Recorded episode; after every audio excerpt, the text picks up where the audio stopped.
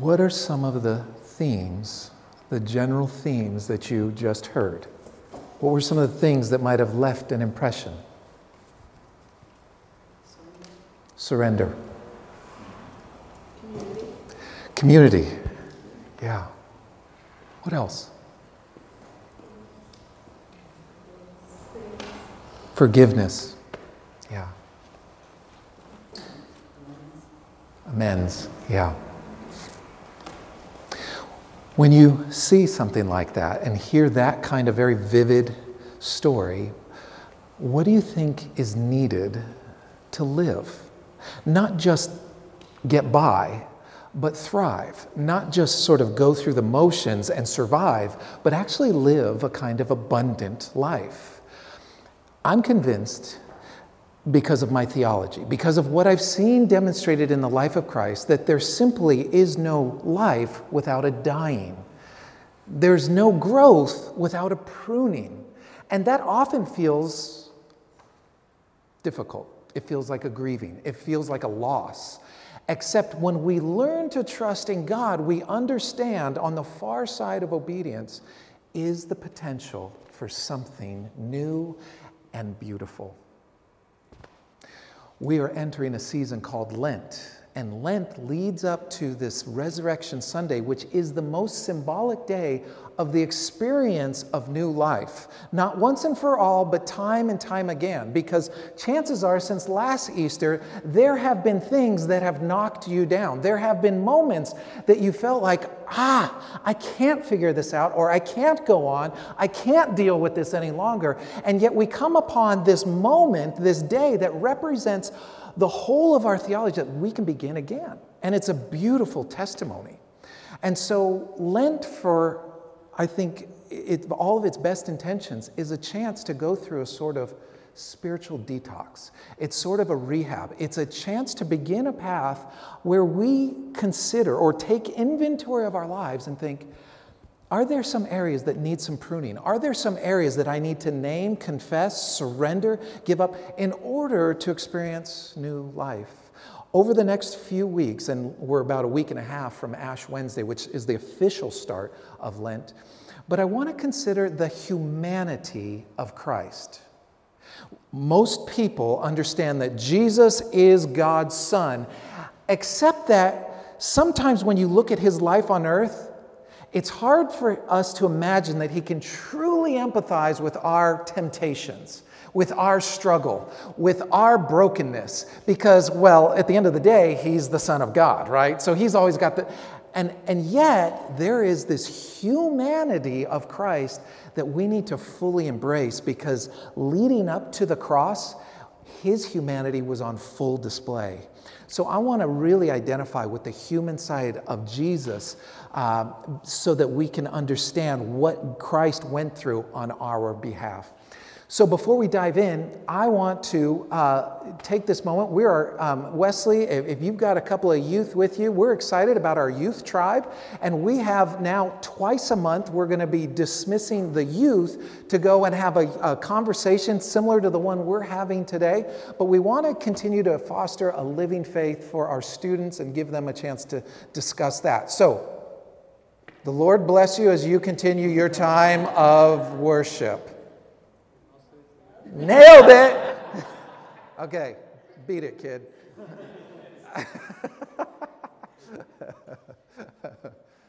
okay, so it's a guys group. Uh, uh, well, one of the things that I want to do, not just, and so I've named this series The Dirt Underneath His Nails. See that? See that? Because we're going up to Easter. He bore a lot of pain and sin on our behalf. But there is this humanity of Christ that I want us to understand because Christ, if anyone, can empathize with our humanity more than anyone. He's been through it all. And the way I want to introduce this topic is to look at the, the case for how Jesus began to deal with his suffering, how Jesus dealt with his temptation, how Jesus cultivated a heart for compassion. You're like, how does the Son of God have to cultivate compassion? Well, I'll tell you, because he was human, that's why. There's always going to be this desire to care for your own needs above someone else's. And so I want us to consider that reality. And the way Jesus dives into this, hold on now, he goes into this discipline of fasting. Now, that's not a really fun conversation. Uh, and so I want to talk tonight and illustrate how Jesus fasted for the purpose of gaining spiritual strength. We think of fasting as this profound sacrifice. If you've ever experimented with giving up of food for any amount of time, whether it be a meal in a day, a 24 hour period, or longer, it is very tempting to say, God, I expect you to do this for me because I did this for you. Sort of this quid pro quo. I'm going to hold you hostage to hear my prayers because you owe me. And it's like, really? I'll tell you right now from personal experience, that kind of negotiation never works. I've done it. Um, I've been frustrated. And so I want to talk about how Jesus pursues this fasted life. And there's a couple of examples that I want to look at. And the first comes um, through Luke chapter 4. Now, most biblical fasting focuses on this absence of food, which is kind of Jesus' examples here. But as I want to talk about later, there's broader implications for specifically how I want to consider us going through Lent together. Um, and so Jesus has this early encounter he's now sort of come out of the closet. He is now going to be the Messiah. He's been baptized and he heads out into the wilderness, this desert experience. Have you had a desert experience? Have you felt like you're in a valley? Have you felt like you're in a spiritual dry time? This is Jesus' coming out party, and he chooses to go 40 days without eating. And as he's in this encounter over the course of 40 days, he is having this one on one interaction with Satan. And Satan tempts him. And listen to how he tempts him. In the first encounter, he tempts him with the idea of food. If you've ever gone without food and someone dangles food in front of you, you're like, that's not even nice. Satan tempts him like, if you're really going to be the Son of God, um, turn this, this stone into bread. And so he says, that, uh, if, if you're really the Son of God, uh, turn this stone into becoming bread. And so there is this initial encounter where they tempts him physically with an appetite. I want you to consider your appetite. We have an appetite that is a conditioned response. It doesn't mean you're actually hungry. I have a stomach that has cultivated an appetite based on how much I actually snack during the day. So when my stomach growls, it's like a spoiled child reminding me that I haven't nourished it, but it's not actually hunger. You understand the difference between an appetite and real hunger. And so we have these kind of conditioned responses where our physical lives have be- developed an appetite an appetite for comfort, an appetite for pleasure, an appetite for sort of self um, so snacking, whatever you want a case may be. And this is the first part where he sort of takes the word of God and he speaks, man shall not live by bread alone. But Jesus understands the physical reality of our conditioning, and he's walked in our shoes. Now, the next scene is Jesus has this moment where his disciples are returning after being sent out. And when he comes back, oh, excuse me, let me, let me look at it because uh, he had three times in the desert. Sorry, we're still in the desert. And he said to him, I give you all authority and splendor that has been given to me, and I can give it to whoever, anyone I want if you worship me. So here's what he does he tempts them with a sort of emotional carrot, an emotional response. And all of us are really susceptible to being tempted with recognition, tempted with sort of a, an emotional gratification, tempted with this sort of notoriety, tempted with the idea of our own reputation. And he holds that in front of him because it was his to sort of give but only if you worship me. And so there is this way that we live, mildly vulnerable, being lured or even seduced to kind of the strokes or the applause or the recognition of people for us. And so we seek out validation. Jesus has been tempted as we are. And he refutes this. And then he goes on to this third incident. and he says, The devil led him to Jerusalem and stood on the highest point of the temple. And he says, If you're really the Son of God, he says, throw yourself down from him. And what he does is tempts the Son of God spiritually. He's tempted him physically, he's tempted him emotionally, and he tempts him spiritually with the idea of his faith and belief. Do you have moments where you question your theology? Do you have wrestling matches where you're faced with doubt? The beauty of Christianity is that, unlike any other world religion, it gives this huge swath that we can allow for doubt and questioning. God is not threatened by that. But Jesus' response, looking at him, says, It says, Do not tempt the Lord your God. He's not going to choose this, this blind faith to leap off this building and go against the prescribed laws of gravity, which would lead him to his death. That's not the better part of wisdom. But you can imagine after 40 days of going without food, you're a little thin skinned. You might be a little more susceptible. We all have our moments, maybe during the day, during the week, during seasons of the year, where we get worn thin. Jesus was in one of these moments, walking in full humanity without even sustenance and he's able to deal with some of these temptations. And so he looks in these places and he goes into the wilderness and he begins to find strength through surrender. In this case, it was surrendering food. What are your creature comforts? What do you do for security, validation? These are really important things to begin to identify because in Christ, he starts laying them down and trusting that his heavenly father's got his back. Now, he has another episode, and this is um, where we see in Mark chapter 9. He began to fast by faith. Now, this is what's interesting about this moment. He sends out his disciples, and they come back, and it's the scene where this father of this demon possessed boy says, Your disciples couldn't cast out this demon even in your name. And he says, Well, any, you know, how long do I have to be with you? And he asks him, like, this is possible for those who believe. And this is where that father prays the prayer that I often pray, Lord, I believe, help my unbelief. Gosh, I find myself in that place often. And then privately, he circles up, well, and he casts out the demon, and he, then his disciples, again, after Jesus had gone indoors, the disciples, this is verse 28, his disciples asked him privately, Why couldn't we drive it out? He replied, This kind can only come out by prayer and fasting. Wait a second, time out. Jesus didn't have to go, This kind can only come out through prayer and fasting. Hold that thought. 24 hours later, okay, fasted, bam, you're healed.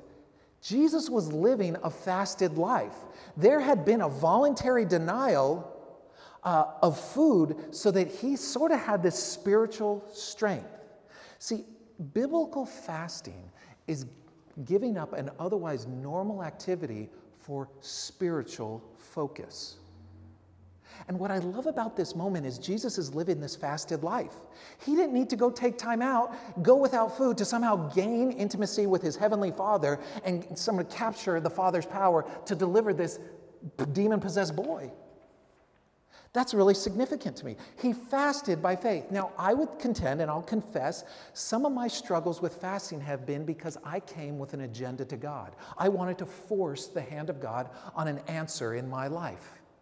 I didn't get what I was looking for.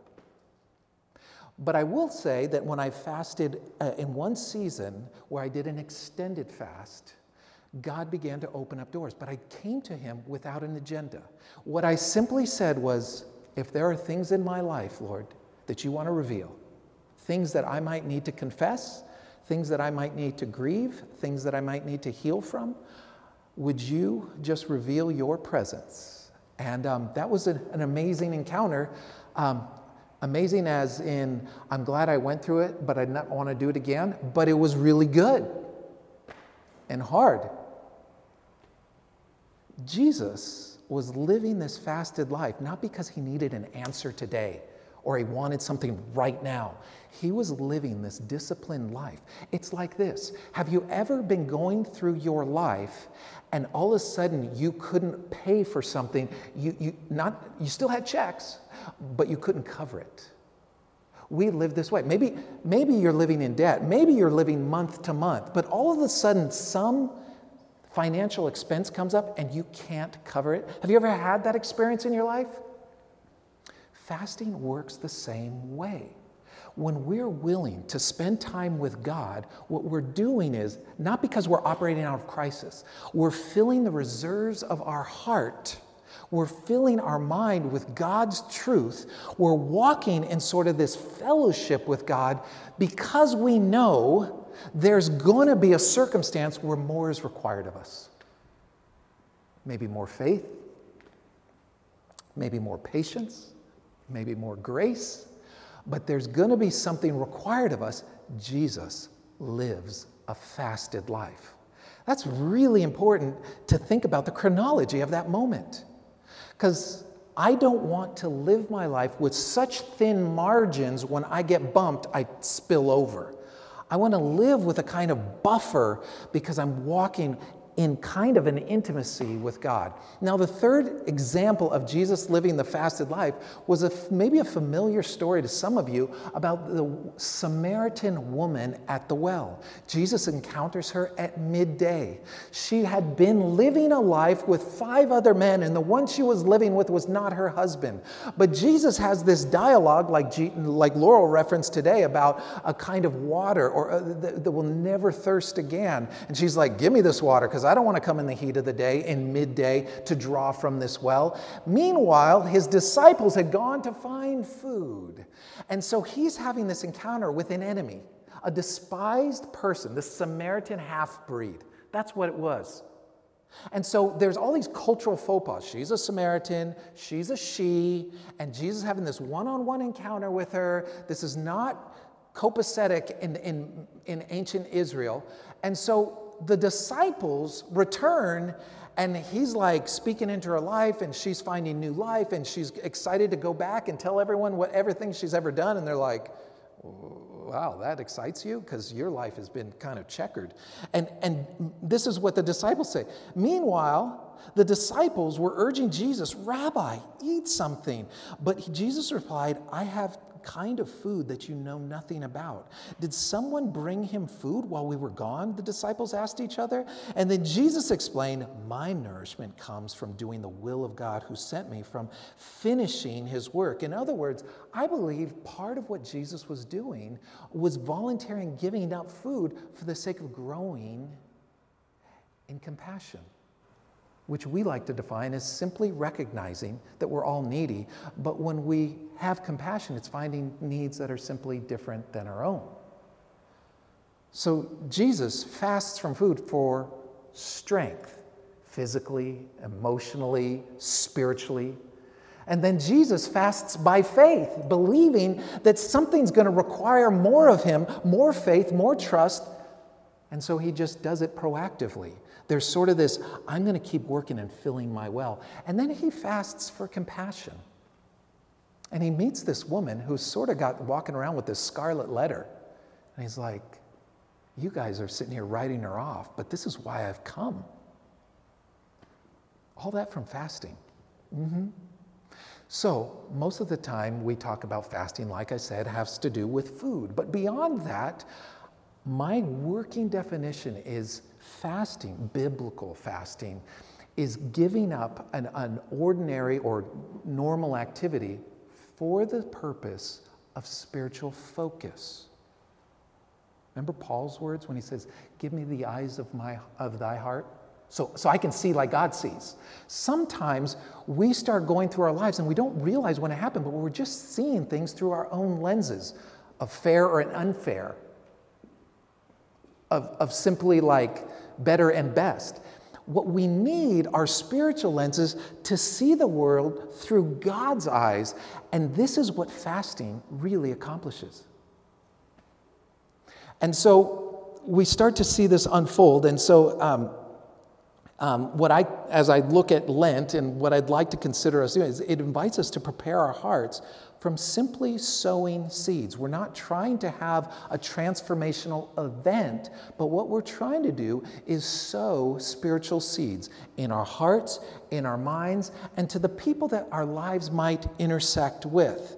And so, fasting is one of the ways we trust God by faith. Again, we can't force the hand of God, but what we can do is just walk in faith and obedience because what we learn is God prefers our obedience to our sacrifice. He just wants us to follow closely. He's given us His Holy Spirit. He's given us His Word. He's given us the means in which we participate with Him. So, um, what we're invited to do by His grace is, is participate on deeper levels of faith with Him. God knows our inadequacies, God knows our shortcomings, God knows our temptations. But by His grace, He's like, don't let that disqualify you. Come closer. So when we have times of worship, it's a means of God's grace. When we have the ability to study God's Word, it's a means of grace. He's giving us full access. When we have a communion table and we're able to take this, it's a means of grace. When we fast, He's inviting us to deeper levels of participation. This is all God giving full access to the very presence of God. So, this is an invitation, and sometimes it's hard to experience that kind of presence. So, the question I'm left with is how do we increasingly, step by step, become people of hope, of generosity, to become people of mercy and forgiveness and compassion? These are all things that I want to do because I think that all reflects the heart of God. Let me ask you a question. Um, I think, uh, or how many of you skipped an important activity this week? How many of you think this week I know I didn't get enough sleep? Probably many. How many of you um, like skipped a workout this week? How many of you fudged on your diet this week? Right? Um, how many of you have yet to respond to someone um, like an RSVP or, or like an email still in your inbox? Probably everyone. How many of you have a very dear friend that you haven't caught up with in weeks? How many of you have a particular thing you love, like golf, like, I don't know, uh, whatever? And you just haven't, it's just been on the shelf for a while. My point is this we live and, and, and understand the nature of sacrifice. We understand putting off things. Sometimes it's for really good reasons, like I've got a deadline I've got to meet. Sometimes it's because I'm just a little bit on the lazy side and I can't get myself to do it. Sometimes it's because um, family is, is requiring more of us, or my career is requiring more of me, and we put off really good things for the sake of this immediate thing. My point in this is when I talk about fasting, it's actually very natural to us. We fast all the time. We skip a meal because we're just busy. We, we, um, we work late because we're sort of driven by a deadline. This is just normal. What I'm suggesting is moving this category to biblical fasting as a a voluntary surrendering or a giving up of a normal activity for spiritual focus. Now, you might consider, and, and we can talk more about it if you want to consider taking a day a week and, and fasting, going without food. Um, if you want to take maybe a meal a week. Or, or uh, what I'd like to do is talk again about our new normal experience. Last year, we did this new normal. And um, if you remember, um, what I suggested is there is this, uh, and there's a handout. I hope you got it. What I want to do is a couple of things. I want to take Lent to consider our rhythm of compassion. Last year, we all just gave up certain ordinary daily expenditures. Maybe it was things like, oh, I drive through the car wash and now I'll just wash my car once a week. Or um, that $4 latte, I'll just pass on and go with the kind of crummy office brew. Or maybe uh, it's it, whatever the case, when you go out to eat, instead of Cokes or, or uh, wine, you just, well, we're going to stick with water.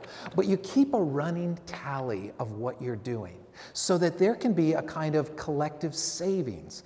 Last year, we collected about $1,500. And we announced it on Easter Sunday because the idea was we want to be people of the resurrection. So, how do we celebrate new life that Christ gives us?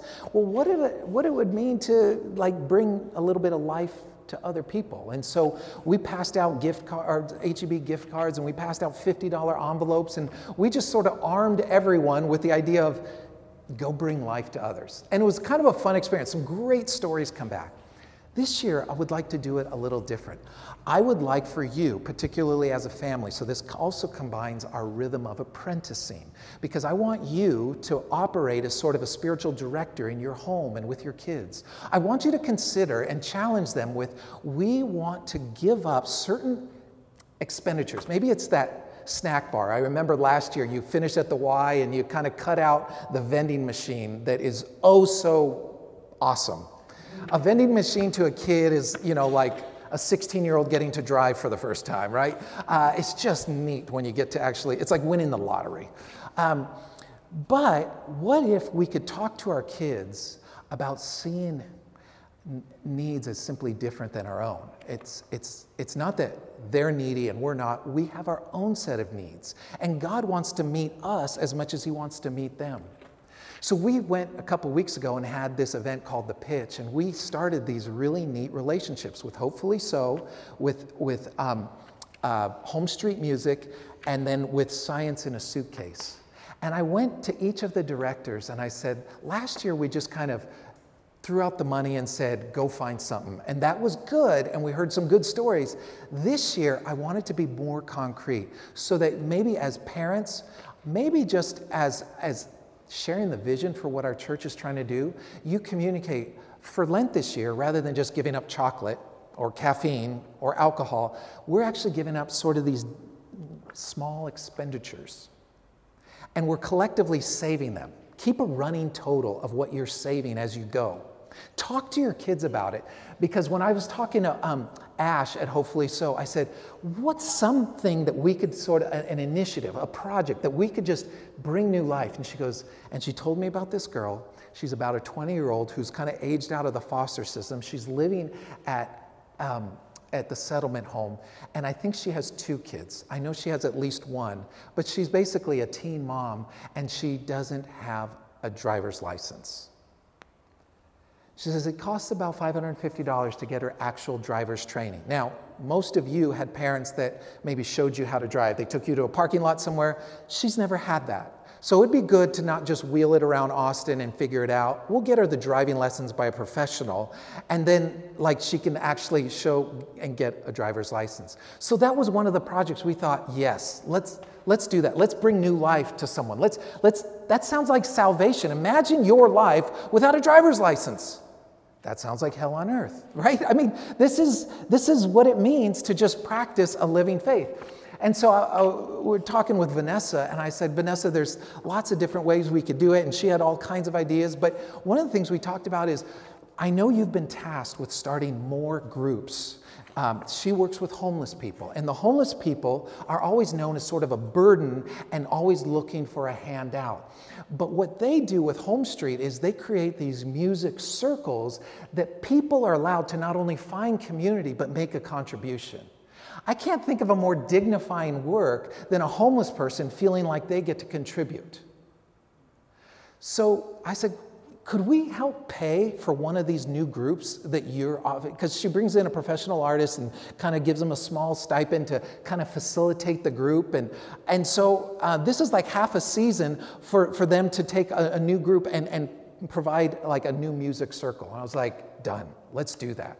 And then i was talking um, with uh, um, not Sophie, um, nicole nicole richard uh, at science in a suitcase. And her email, because I, I, was asking dumb questions, because uh, there are dumb questions, uh, and I asked several of them because I just don't know. She started an organization um, that brings spe- technology, technology, but specifically, they bring um, uh, robotics to underserved children. They're in over 10 countries. But they, and she works at National Instruments, and, but she has this partnership with Lego, and they've banded together and just done this really neat thing. But she works with all of these Title I and underprivileged schools that don't have access to the kind of tech labs and computer labs that most of our kids are in. And so I said, What would it mean? She goes, You know what? We're working on a couple of things, but, and she was talking about all the things locally that they're doing. She says, we actually are in need of running this design program on, we, we need about three or four laptops. And, and actually, someone has heard about what you're doing, I think it's on their board, and says, whatever Mission Hills will give, I'll match. I'm like, oh, come on now, this is just getting good. And so um, we have a chance to bring technology and education to kids who are just like, they don't have a home computer. They don't have a robotics or destination imagination at their school. They don't have a computer lab. And so she's doing some really great work. And all three of these organizations are completely volunteer run and they don't have big budgets, they don't have big fundraisers. But I'm like, can we just continue this friendship? And so when you talk to your kids, paint those pictures.